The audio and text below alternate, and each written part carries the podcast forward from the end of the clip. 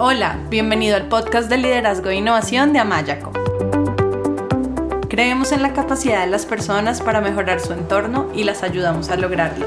Por eso, hemos creado un podcast diseñado para brindarte herramientas que te ayuden a crecer, desarrollar tu talento y a lograr los resultados que buscas en tu vida y tu trabajo.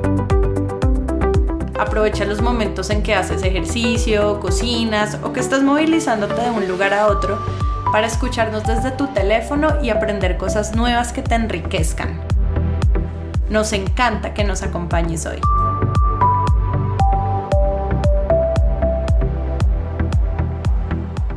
Hola, bienvenido a este nuevo episodio de nuestro podcast de liderazgo de Amayaco. Yo soy Melanie Amaya, Executive Coach y cofundadora de Amayaco, y en el episodio de hoy vamos a hablar sobre un tema muy importante para los líderes y es la retención del talento.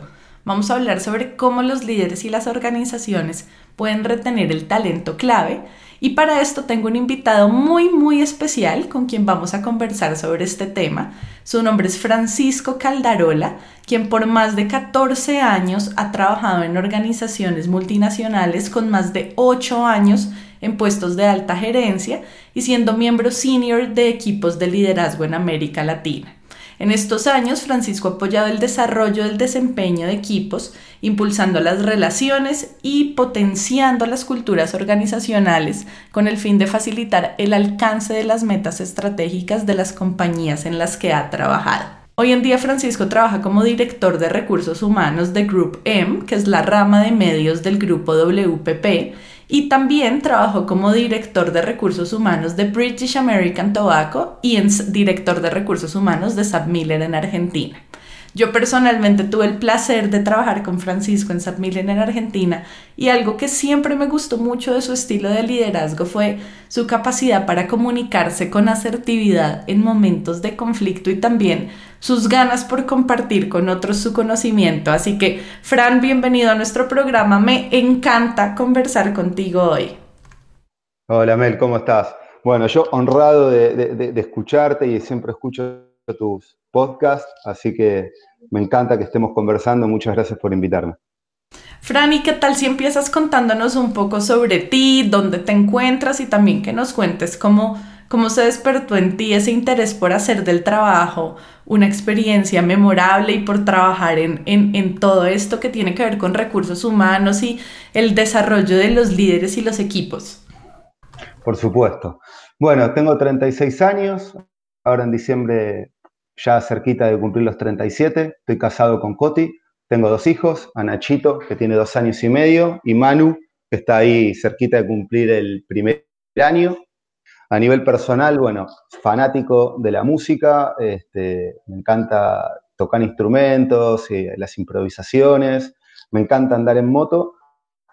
Y particularmente una, una cuestión que, que me encanta a nivel tra- laboral, que es lo que Recursos Humanos nos da y que es una beta muy personal mía, es que me encanta socializar todo el tiempo. Me encanta juntarme con gente, eh, entender, aprender de su día a día, de su vida, de las cosas que le, les pasan. Y bueno, por supuesto, eh, intentar ver cómo siempre podemos interactuar con el mundo que nos rodea. Y a nivel recursos humanos, eh, amo mi profesión porque también considero que es una profesión que me permite ser como soy yo tal cualmente, tal cual en, en, en mi vida. Empecé Empecé a, a estudiar recursos humanos y, y, y las ganas de, de estudiar esta carrera empezaron allá cuando tenía quince, dieciséis años, en el secundario. Lo que empezaba a ver en la vida de, de mis amigos y, y del mundo que nos rodeaba era la influencia que el trabajo tenía en todo lo que sucedía con las familias este, eh, eh, y el impacto que tenía en la vida, en la vida diaria, ¿no? ¿Esto qué significa? Veía, por ejemplo, cuando el padre de algún amigo eh, perdía el trabajo o conseguía un trabajo nuevo y el impacto puntual que tenía en el sube y baja emocional que es la vida misma. Entonces ahí lo que sabía era que yo tenía ganas de estar trabajando en algún lugar en donde mi rol sea intermediar entre lo obligatorio de tener que trabajar y, y emprender en la vida y también el impacto que eso tenía cuando nos llevamos este, este, las cosas a nuestra casa después. Así que bueno, empecé a, a averiguar y empecé a, a elegir universidades y terminé estudiando en la Universidad de Ciencias Empresariales y Sociales en Argentina, que lo que más me gustaba del programa era que era un programa que apuntaba específicamente al desarrollo organizacional. Y bueno, y después la vida me fue llevando por diferentes roles hasta, hasta el rol actual en Group M, en donde tengo un mes, estoy recién llegado. Empecé trabajando en GlaxoSmithKline, en General Electric, al principio un poco de casualidad. eh, eh, GlaxoSmithKline acababa de fusionarse, GlaxoWellcome con SmithKline Bigham. En General Electric la división de plásticos se vendía, la división de plásticos industriales. Y bueno, de casualidad siempre me empecé a, a, a sumergir un poco en todo lo que tiene que ver el mundo del cambio, ¿no? De la gestión de cambios organizacionales, transformaciones, situaciones críticas de negocio. Y bueno, después en SabMiller y en British American Tobacco, también con procesos de transformación, y actualmente en, en Group M. Así que apasionado de lo que hago y, y de poder colaborar y estar disponible para, para todos los seres humanos que, que, que somos partes de las organizaciones. Fran, me parece súper bonito, esa, esa, yo puedo escuchar esa pasión cuando, cuando hablas de lo que haces, y además pues trabajé contigo, entonces lo he visto, y me parece súper lindo que, que esa pasión está relacionada con, con tu propósito, con que tú tuviste claro el momento de elegir lo que querías hacer, cómo querías ser, como lo dijiste ahorita, ese intermediario, Eh, y que encontraste un rol en el que, como lo dijiste, tú puedes ser tú mismo, puedes ser tú mismo y puedes vivir tu propósito y puedes vivir tus pasiones, y me parece que de eso se trata, que se trata de que encontremos cuál es nuestro propósito y cómo ese propósito está alineado con las, nuestras pasiones, nuestras fortalezas, y cómo podemos tener un trabajo y realizar un trabajo donde honremos ese propósito, donde usemos nuestras fortalezas al servicio de otros y al servicio de, de agregar valor. Entonces me parece súper, súper bonito oír esa parte de tu historia. Y antes de meternos como en el tema del programa, tengo una pregunta de curiosidad. Creo que nunca te lo he preguntado, Fran, o tal vez sí, y es tu apellido, Caldarola. ¿De dónde es? ¿Es italiano ese apellido, Fran? Mi apellido es italiano, eh, a los quince años viajamos a Italia con mi familia, eh, y bueno, resulta que, que, que en Italia, más al norte de Italia, hay incluso un pueblo que se llama Caldarola. Ah. eh, y, y viene de, eh, era un lugar donde había aguas termales, entonces los reyes o, o, o la gente de la aristocracia iba como a sus vacaciones a, a esas aguas termales. Entonces Caldarola viene de, de la palabra de caldera, eh, y, y bueno, y, y el apellido nace de, en teoría, de la, los residentes que, que bueno, que no, que no venían de un apellido tradicional, pero eran de ese lugar de Caldarola, de las calderas, entonces de, de ahí radica el apellido. Claro, tiene sentido. Caldarola, caldera, ok, listo. Era una, era una curiosidad que tenía. Bueno, yo también quiero contarte algo sobre mí, no es sobre mi apellido, pero hoy también es un episodio muy especial porque estoy en Brasil, que es un país que amo, en el que estuve con mi esposo, tú sabes, Fran, por un año de luna de miel en Río de Janeiro, y hoy estamos en unas playas muy lindas en Guarujá con mi esposo, mi hermano, mi cuñada, mis papás, mis suegros. Vinimos a Brasil porque hace unos días fue el matrimonio de mi hermano en Sao Paulo, una celebración muy linda. Y aquí seguimos de, de celebración, así que estoy muy feliz porque amo esos momentos en que estamos reunidos en familia, que no son muy frecuentes porque mi hermano y cuñada viven en Brasil, mis papás en Colombia, mis suegros en Australia, y bueno, mi esposo y yo no la hemos pasado viviendo los últimos años entre, abril, entre Brasil, Colombia y Australia. Entonces estos momentos de estar todos juntos los... los atesoro mucho, los agradezco muchísimo, y quería compartir también contigo y con, con todos nuestros oyentes esa felicidad antes de hablar del tema del episodio de hoy. Y Fran, bueno, tú sabes que muchos de los líderes eh, con quienes hemos trabajado y, y, y también muchos de los líderes a quienes he tenido el placer de, de acompañar como su coach, manifiestan que uno de sus grandes desafíos es la retención del talento clave. Pero para poder retener a las personas, primero hay que seleccionar al talento adecuado, a las personas cuyas habilidades, intereses, aspiraciones, también lo que hablábamos ahorita, sus valores, sus propósitos, sus metas, estén alineados con la organización, con el equipo y con el rol que van a desempeñar. En cierta parte, como tú no lo contabas, que pasa con ti, que, que sucede contigo. Eh, y yo sé que en tu trabajo también tú te enfocas en, en, en esa parte de cómo seleccionar el talento clave para que realmente estén alineados con el equipo y con la identidad de la organización. Entonces me gustaría que nos cuentes qué debe tener en cuenta un líder a la hora de seleccionar a los miembros de su equipo. Bien, la parte, todo lo que tiene que ver con reclutamiento y selección, eh, yo lo considero como una de las áreas más estratégicas eh, en recursos humanos, porque lógicamente cuando elegimos personas, eh, estamos no solamente viendo quién va a, a ocupar una silla, sino que estamos decidiendo el futuro de la cultura de nuestra organización, ¿sí? Este, no nos olvidemos que somos seres humanos, este, desempeñándonos y trayendo nuestra personalidad y nuestra individualidad a un grupo de gente que está, que está operando en el día a día y que siempre va a haber algún impacto. Yo creo que más allá de lo obvio que es elegir a las personas que tengan las competencias necesarias o los conocimientos necesarios para desarrollar un, una tarea, creo que los líderes tienen que focalizar siempre en el complemento. ¿Qué significa el complemento? Los líderes de las organizaciones y, y, y, y, y las personas que componen a sus equipos, creo que tienen que tener siempre muy claro cuáles son sus fortalezas y cuáles son sus oportunidades. Las fortalezas están buenísimas porque es algo que siempre tenemos que seguir desarrollando y potenciando. Pero la realidad es que si nosotros vemos, por ejemplo, lo que pasa con, con elementos de tecnología, los celulares, las computadoras, ¿qué es lo que vemos? Que las versiones nuevas siempre tienen algo adicional, siempre mantienen lo que, las, lo, lo, lo que generaron ser masivas, lo que generó la innovación, pero siempre le agregan algo. Es decir, la tecnología no se limita por tener miedo de decir me falta algo, sino que va innovando todo el tiempo y eso lo va haciendo mejor. Nosotros como líderes y como miembros de los equipos tenemos que hacer lo mismo, tenemos que innovar y tenemos que aprender y tenemos que mejorarnos día tras día, año tras año.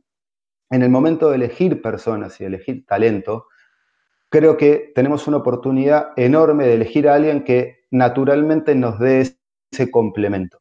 Entonces, que perfeccione las oportunidades que tenemos y que potencie las fortalezas. Y por otro lado, En, en, digamos, en una mezcla perfecta, es que nosotros podamos también potenciar sus oportunidades de mejora y también potenciar sus fortalezas. Creo que si de alguna manera logramos hacer procesos de selección en donde realmente nos basemos en entender cuáles son esas fortalezas y esas cuestiones desde el punto individual, las ambiciones, la proyección que podemos tener como grupo y como individuos, Vamos a, vamos a conseguir, conseguir que la persona que ingrese a trabajar con nuestro equipo sea ameno con el grupo de trabajo, esté realmente contenta y se potencien los resultados, que a la larga, por lo general, terminamos siempre queriendo vender más, optimizar nuestros costos y hacerlo de la mejor manera posible. Entonces, creo que la palabra complemento es lo que particularmente yo busco siempre y, y, y asesoro y aconsejo que Este, todos los líderes busquen en el momento de contratar talento.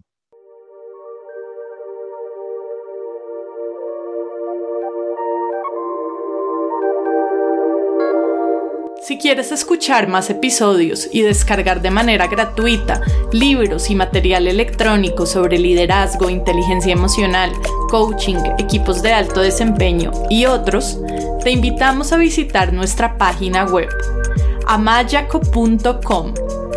Amayaco es con Y.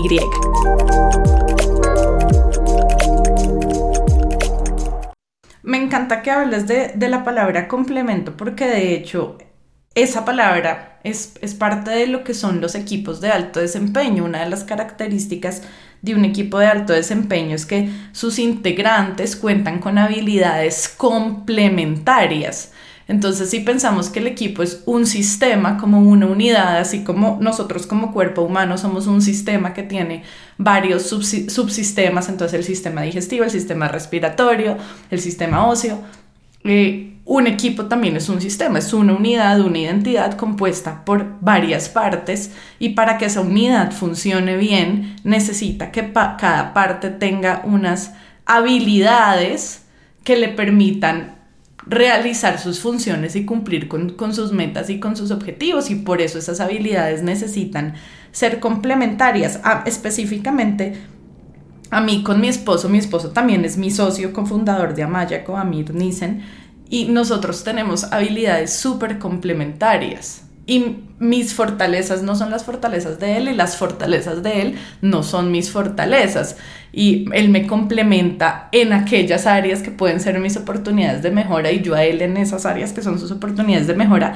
y eso para nosotros ha sido una de las, ha sido una de, la, de las razones por las cuales pues nos ha ido muy bien trabajando juntos, y nos ha ido, nos fue muy bien fundando y sacando adelante a Amayaco por tener esas habilidades complementarias. Entonces me encanta que hables de, de la palabra complemento, y cuando te escucho también pienso, Fran, en que, en que el proceso de selección está íntimamente relacionado con la atracción del talento.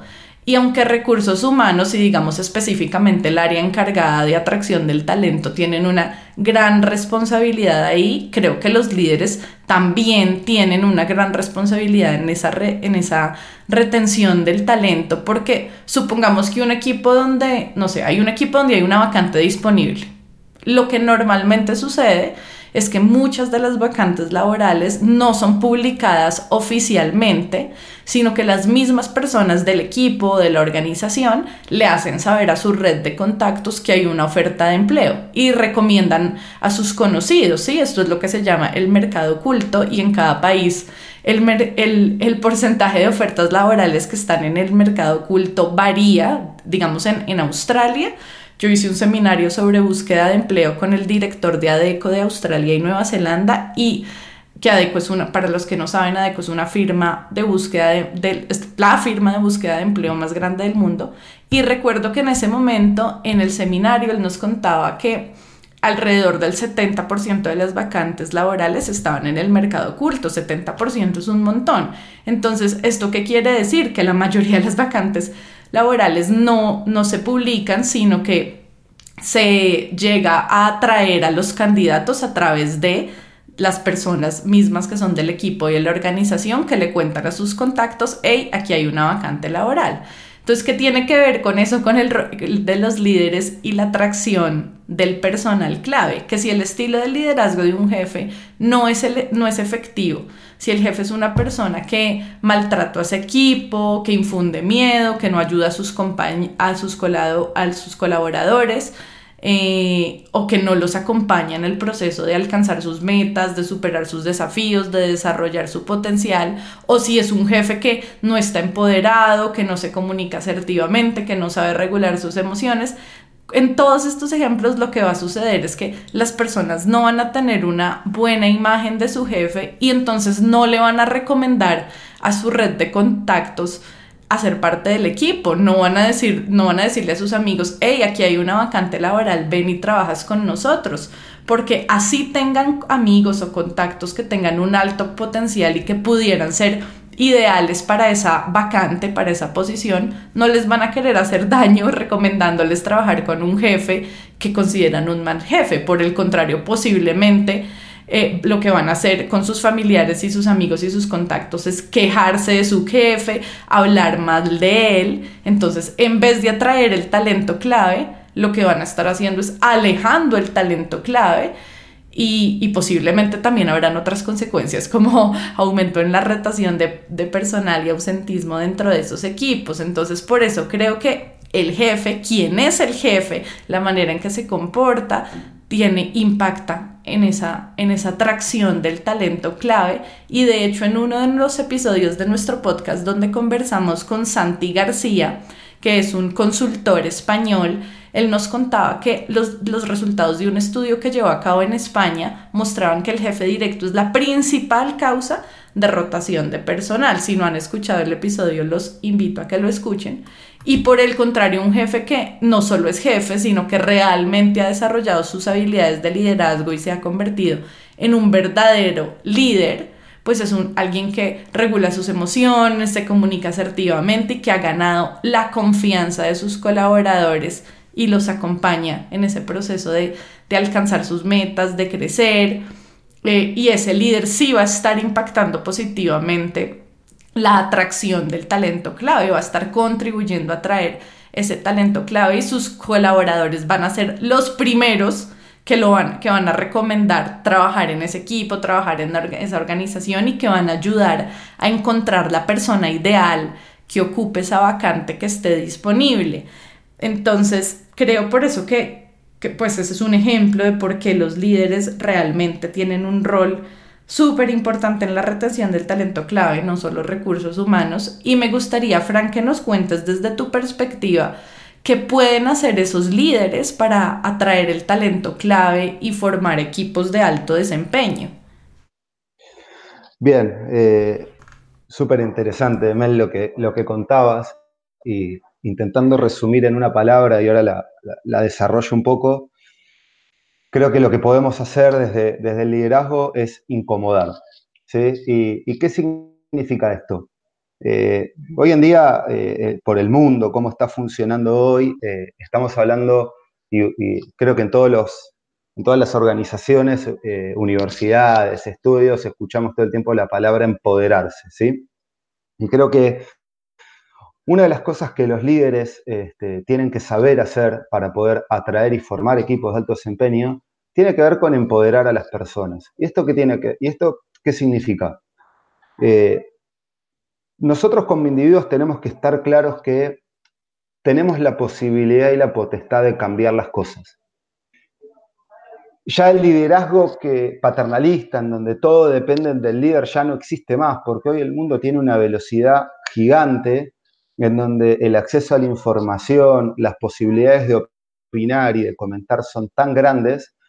Entonces los líderes tienen que convertirse en, en, en personas que realmente puedan absorber y aprender y puedan transmitir y enseñar. Entonces, mientras más podamos formar equipos independientes, autónomos y empoderados, las personas van a sentirse que están aprendiendo y que se están desarrollando mucho más en los equipos y mucho más allá del trabajo que están haciendo en el día a día. Y hablando un poco de lo que vos comentabas, de, de, de la gente eligiendo sus jefes, esto es algo que cuando entrevistamos gente eh, constantemente asesoramos en decir, vos no elegís un trabajo. En el momento en donde estás entrevistándote para agarrar un trabajo, si estás desempleado o si querés cambiar de trabajo o querés cambiar de rol, indistintamente de la oportunidad profesional a la que estás aplicando, también estás eligiendo a tu jefe, también estás eligiendo a tu líder. Y esto no significa que uno tiene que decir, él va a ser un buen líder o va a ser un mal líder. También uno tiene que, desde lo individual, entender cuál es el impacto que va a tener en ese líder. Por eso era tan importante la palabra que hablábamos antes de complementar. Uno tiene que entender que la persona que lo está entrevistando tiene fortalezas y tiene debilidades como las tiene uno personalmente. Entonces, también es qué es lo que puedo hacer yo para complementarme con ese líder y qué es lo que puedo hacer yo para hacer que ese líder o ese jefe que voy a tener crezca. Ahora, ¿qué es lo que no puede fallar? Y es una responsabilidad de la que ningún líder puede renunciar, es justamente esta cuestión de aprender y estar abierto a escuchar y a entender qué es lo que están planteando. Supongamos que el liderazgo es un rol de política, ¿sí? Como política gubernamental. La gente no trabaja para el líder, el líder trabaja para la gente. Y eso creo que es el primer esquema que a veces hay que, que, que romper. Muchos líderes a veces plantean, porque no me responde, porque no, no tiene lealtad conmigo. Y, y el tema en realidad es totalmente opuesto. Es, vos como líder tenés que responder a tu equipo. Vos como líder tenés que ser leal a tu gente. Vos le debes a tu gente como líder. Ellos no te den nada a vos, porque encima estamos hablando en general en este aspecto de personas con potencial, de personas realmente talentosas que van a tener oportunidad de elegir el trabajo y los equipos donde se desarrollan.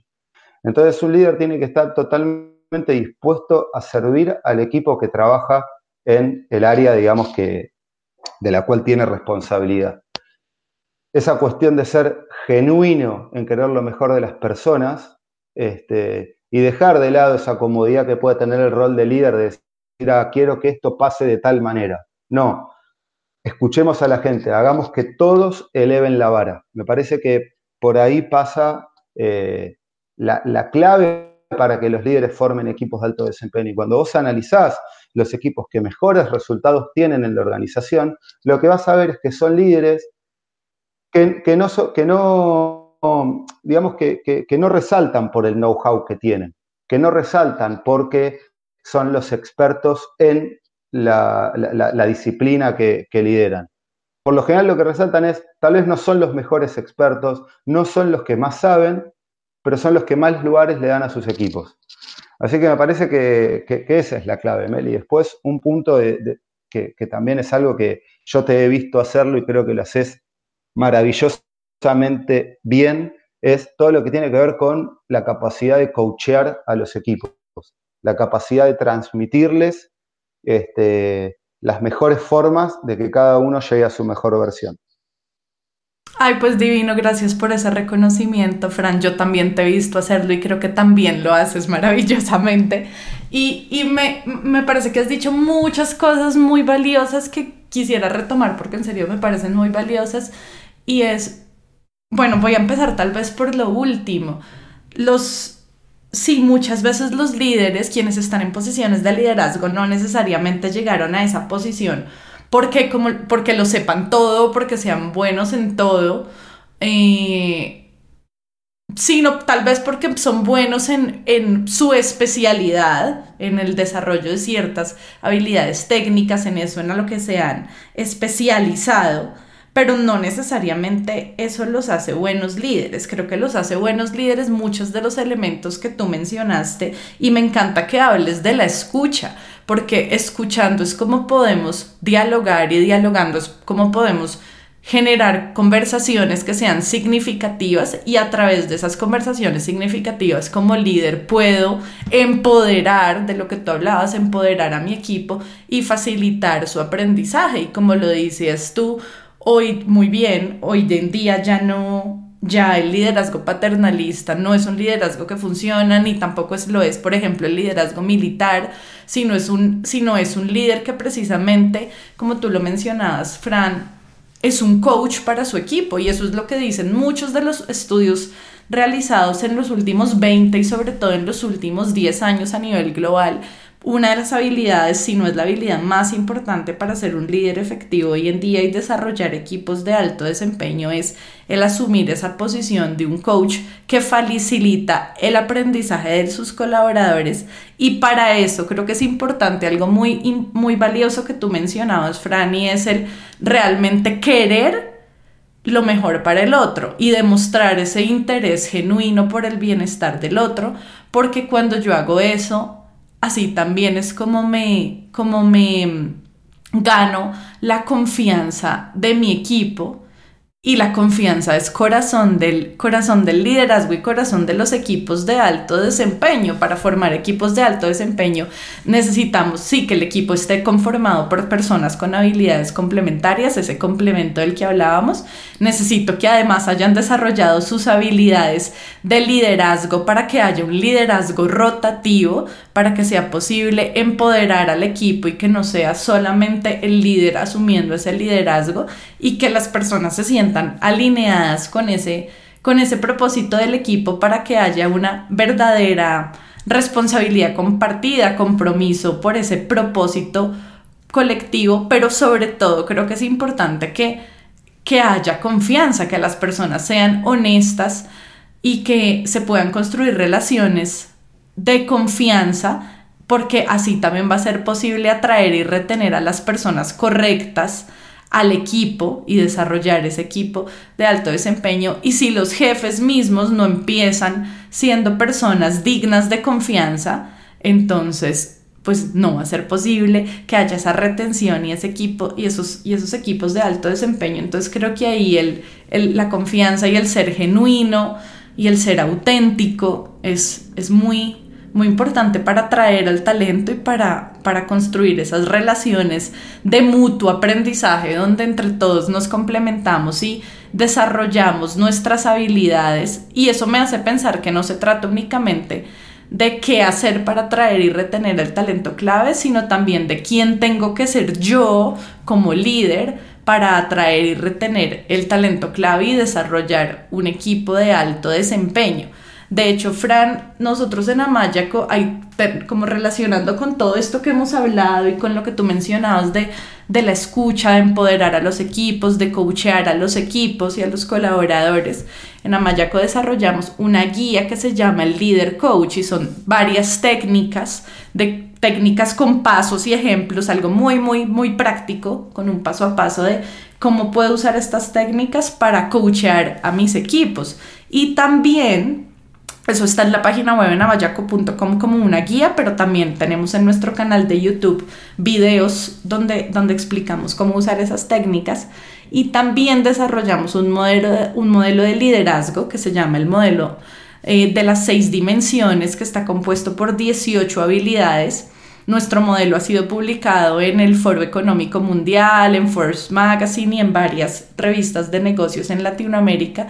Y básicamente estas dieciocho habilidades son las habilidades que un líder debe desarrollar para, para precisamente poder atraer el talento clave, motivar a sus colaboradores eh, y desarrollar equipos de alto desempeño. Entonces, si están interesados, no lo voy a explicar ahora, pero pueden ir a amayaco punto com y ver la guía o ver, o ver los gui- videos donde lo explicamos, pero lo menciono porque creo que para convertirme en ese líder que atrae ese talento clave al equipo, necesito trabajar, como decías tú en un comienzo, Fran, ser consciente de mis fortalezas y apalancarme en ellas, y también trabajar en esas oportunidades de mejora y en el desarrollo de esas habilidades que tal vez no son tan fuertes para...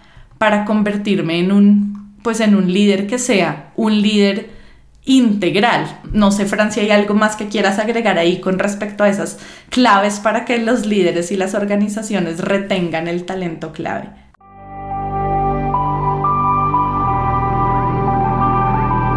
Si deseas mejorar tu liderazgo, te invitamos a que visites amayaco punto com y te unas a nuestro curso gratuito de desarrollo del liderazgo. A ver, lo, lo, lo que sí creo este, es que indistintamente los líderes tienen que darse el tiempo también. Muchas veces escuchamos a, a líderes decir, no tengo tiempo este, para, para leer, no tengo tiempo para investigar. ¿Por qué? Porque el trabajo este, me abruma o me absorbe. Eh, parte del trabajo es hacerse el tiempo para leer, para estudiar, para practicar, para poder aprender. Y una de las recomendaciones es, hagamos eso durante el horario de trabajo, hagamos eso durante la oficina, cerremos la puerta de la oficina, encerrémonos en una sala y, y leamos y estudiemos y practiquemos, porque para eso también es el salario de un líder, ¿no? Le pagan para aprender y para desarrollarse. Así que, nada, creo fundamental invitar a todos a que, a que puedan leer toda la información que tienen publicada, que, que es genial. Y otro de los conceptos este, también para, para retener, eh, a nosotros, bueno, siempre recursos humanos este, nos encanta, ¿no? La, la filosofía de, de, de hablar y, y de debatir y de, y de preguntar y, y bueno, todo, todo, todo lo que tenga que ver con debates, ¿no? Pero también hay conceptos más duros, más hard, eh, que, que, que, que no se nos tienen que escapar en el momento de atraer y de retener. Y es acá donde empezamos a tocar conceptos también de compensaciones, ¿sí? Hoy en día está muy de moda hablar del salario emocional, de todas las variantes, de beneficios, de bienestar, de flexibilidad, de flex time, de home office, de días cortos, de vacaciones adicionales, etcétera. Lo que sí tenemos que ser conscientes cuando hablamos de talento de alto potencial es que todo lo que son salarios para tener una organización mucho más in- innovadora, flexible, este, acorde a las nuevas expectativas de, de, de, de todos los trabajadores a nivel global. Eso aplica para toda la dimensión de la población, lógicamente en función de, de, de, de cada puesto de trabajo, digamos, y las posibilidades que realmente tiene para la flexibilidad, la innovación, etcétera. Pero todo lo que es emocional, puntualmente, es algo que tiene que ser transversal para toda la organización. Ahora, en lo que tiene que ver con talento de alto potencial, no nos olvidemos que todas las organizaciones, y hoy en día más que nunca, porque antes tal vez era más por rubro de industria, en los laboratorios se robaban la gente de los laboratorios. En la industria del consumo masivo, la gente del consumo masivo. Hoy eso cambió. Hoy vemos que las personas cambian de industria indistintamente este, de, de su área de especialización, con lo cual eh, la negociación y la apertura de la gente a, a, a cambiar es mucho más grande. Entonces es importantísimo nuestra estrategia de compensaciones cuando hablamos de talento de alto potencial. Es fundamental que todas las organizaciones tengan claro cuáles son las personas claves de su organización y cuáles son las personas claves de su organización que también ocupan roles claves. Porque muchas veces hablamos de talento de alto potencial que están ocupando roles que realmente no tienen un nivel de impacto muy alto en la organización. Y puede ser que lo tengan que hacer, pero tenemos que tener claro cuál es el pipeline de carrera que va a tener esa persona para llegar a esos roles claves, ¿sí? Entonces tenemos que tener bien claro ese mapa para identificar quiénes son esas personas, tener bien claro cuál es la probabilidad de perder esa persona y por qué la estaríamos perdiendo, y tener claro cuál es el impacto que le va a generar a la organización que perdamos esa persona. Y sobre eso tenemos que accionar. Y volviendo sobre el punto anterior de los líderes conociendo a las personas, también tenemos que entender qué estrategia vamos a tomar para la retención de esas personas. ¿Qué es lo que quiero decir? Que cuando hablamos de talento de alto potencial y retención, tal vez tenemos que empezar a tratar planes más ad hoc para cada persona. ¿Por qué? Porque puede ser que para un determinado talento este, que queremos retener sea más importante tener un mes y medio de vacaciones al año porque quiere recorrer el mundo que tener un salario más competitivo. Pero para otra persona que tal vez ya tiene familia, que tiene determinados tipos de gastos, sea más, mucho más importante tener un comparativo, un comparratio este, de competitividad externa mucho más elevado como para bloquearlo económicamente y tener esa acción. Me parece que las organizaciones tienen que tener bien claro cuáles son todas las herramientas que pueden ofrecerle a los líderes para administrar un plan de compensaciones que sea efectivo en el momento de la rotación de, de alto potencial. Uy, me parece buenísimo, Fran. Entonces, has dicho cosas muy valiosas. Voy a resumir un poco y tú me dices sí, sí es así. Y es entonces tener una buena estrategia de compensaciones teniendo en cuenta ese salario emocional y identificar cuál es el talento clave y permitirnos conocer a cada uno de esos individuos que son talento clave y entender de acuerdo a su estilo de vida, momento de vida y a quién es esa persona y qué lo motiva y cuáles son sus, sus, sus quién es en esencia esa persona, entender cómo yo puedo eh, retener a esta persona que es talento, que es que es alto potencial, que es talento clave en mi organización, y entender que no a todas las personas que son alto potencial y talento clave las va a retener lo mismo porque cada persona es diferente, y ahí como la importancia de que el líder se dé el tiempo de conocer individualmente quiénes son sus colaboradores más allá de lo laboral para, para saber cómo hago ese, ese plan de cómo, ese plan de, de desarrollo muy como individualizado de cómo yo retengo a cada uno de mis, de mis high potential, de mis, de mis colaboradores que son alto potencial. ¿Es así? ¿Lo entendí?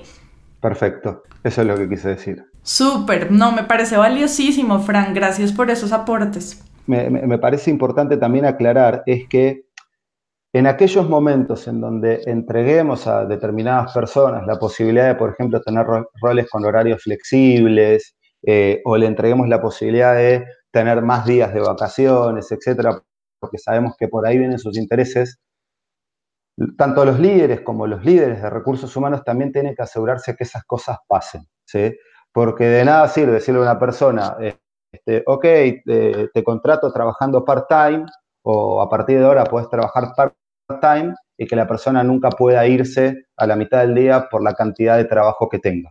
Tenemos que acostumbrarnos y tener la suficiente madurez y evolución emocional para entender que si la persona dijimos que va a trabajar cuatro horas, va a trabajar cuatro días y nosotros somos los responsables de que eso pase, no la persona.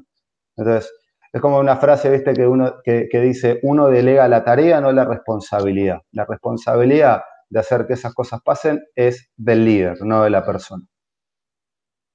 Franny, cuando hablas de, de esas responsabilidades... Y, y pienso en el, en el asumir responsabilidades, pues a veces una de las responsabilidades de, que los líderes tienen cuando están y gestionando sus equipos y también para mantener equipos de alto desempeño es la responsabilidad de decidir quién se queda y quién se va del equipo. Eh, y también muchas veces tener que despedir a personas que no están contribuyendo al crecimiento del equipo, y me parece que esto es, pues que es una, una responsabilidad difícil, difícil, difícil darle a una persona la noticia de te dejamos ir.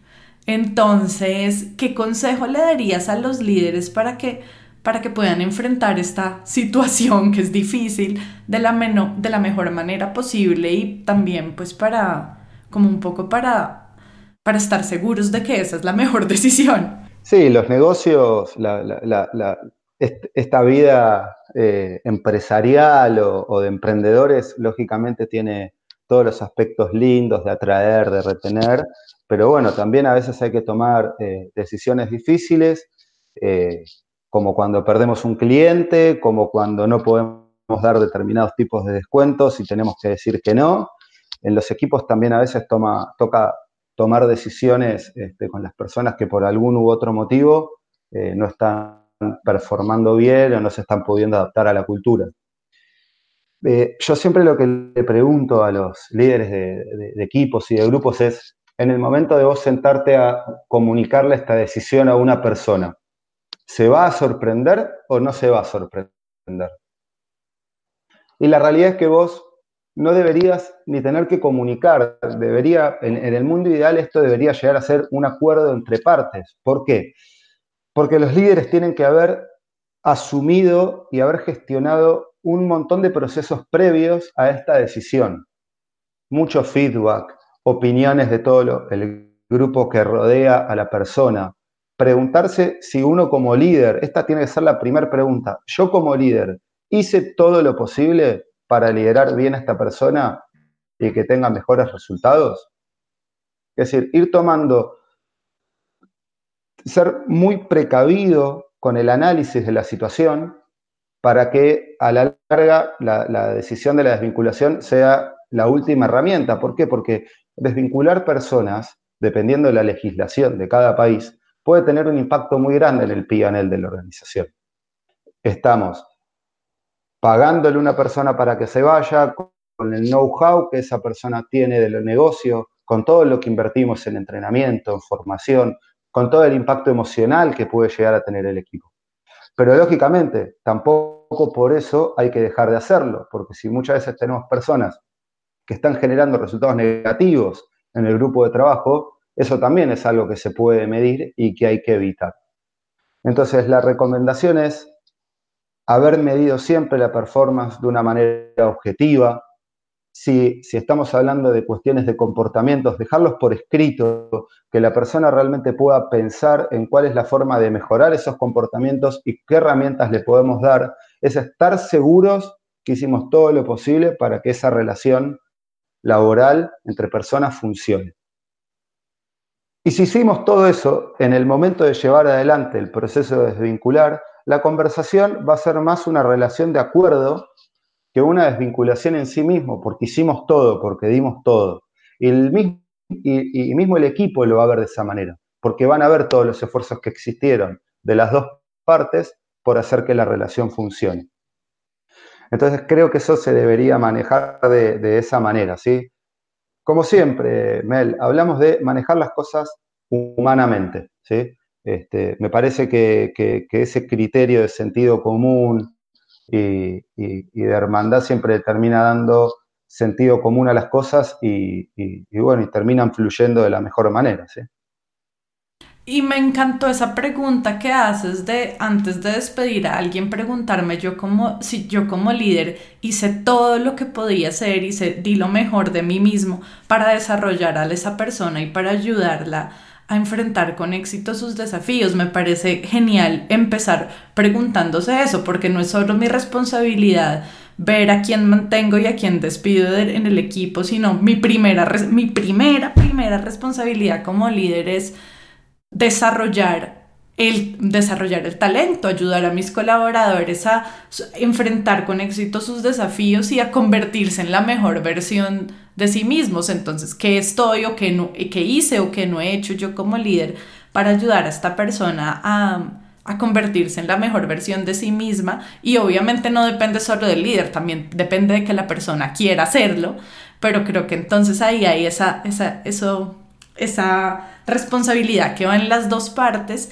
Y cuando te escuchaba, Fran, me acordaba precisamente de, de parte del trabajo que tú y yo hicimos juntos sobre, sobre performance management cuando en, en Argentina, y creo que tiene que ver con, con lo que tú decías de, de que es importante en esos espacios de gestión del desempeño dejar, me encanta que hayas dicho dejar por escrito ese, ok, estas son las oportunidades de mejora que tiene esta persona, estos son los obstáculos que está encontrando, qué va a hacer la persona que se compromete a hacer para mejorar en esto, y también yo como líder, ¿cómo la voy a apoyar? Para lo que tú decías, para que al final, si la decisión es que la persona no haga más parte del equipo, esté todo ese camino recorrido juntos de todo lo que hicimos para que la relación funcionara. Así que me encantó, Fran, gracias. Y creo que todo lo que nos has compartido, todas estas claves, son súper, súper, súper valiosas. Si nuestros oyentes quieren saber más sobre ti o sobre tu trabajo, ¿cómo te pueden encontrar, teniendo en cuenta que nos escuchan personas de muchos países diferentes? Bueno, estoy activo en las redes, en LinkedIn, en Facebook, Instagram. Eh, lógicamente, si, si nos conectamos por Facebook o por Instagram, van a ver muchas cosas de música, de mis hijos, de las motos, que es mi, mi pasión. Y en LinkedIn, por supuesto, todo relacionado más con, con el día a día laboral. También me pueden contactar por mail. Mi mail es francisco punto caldarola arroba group m punto com. Y bueno, a disposición. Genial, buenísimo, Fran. Y para terminar, ¿qué tal si le das a los líderes un último consejo de qué pueden hacer para convertirse en el tipo de líderes que atraen y retienen el talento clave?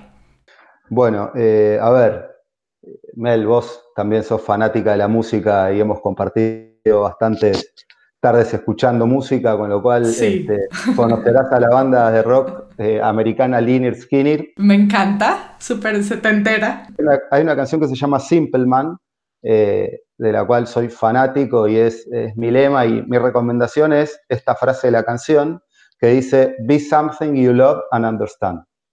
Ese me parece que es el, el, el, el mejor mensaje para cualquier líder, es entendé cuál es tu estilo de liderazgo, entendete a vos mismo, sabé qué es lo que vos querés para vos mismo, para tu carrera, qué es lo que esperás de la gente este, y qué es lo que vos le podés dar a la gente.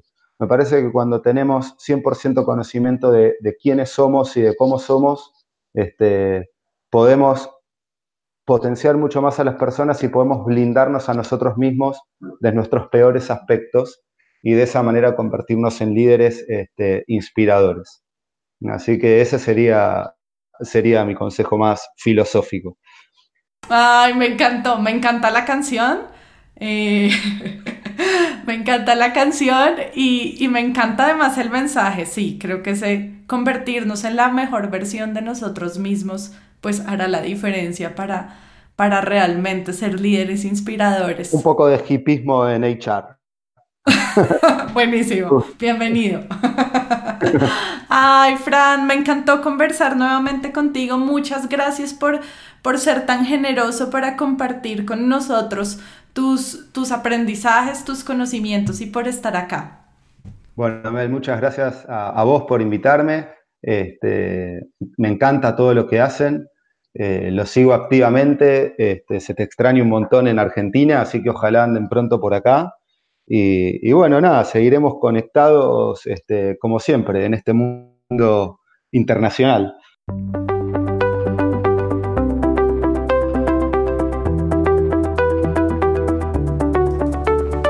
Gracias por acompañarnos en el episodio de hoy. Esperamos que te haya gustado. Si quieres que más personas se beneficien con este podcast, te agradecemos que lo compartas con otros y que dejes una reseña de una a cinco estrellas en la plataforma desde la cual lo estás escuchando. Si quieres seguir aprendiendo, te invitamos a escuchar nuestro podcast, a leer nuestros artículos y a inscribirte a nuestro newsletter en el blog de Amayaco, amayaco punto com slash blog. Tu opinión es muy importante para nosotros. Cuéntanos qué te ha gustado y qué quieres escuchar, dejando tus comentarios en el blog de Amayaco. Y si tienes preguntas o quieres hablar con nosotros, escríbenos a hola arroba amayaco punto com o vía Twitter arroba co guion al piso amaya. Esperamos escuches nuestros próximos episodios.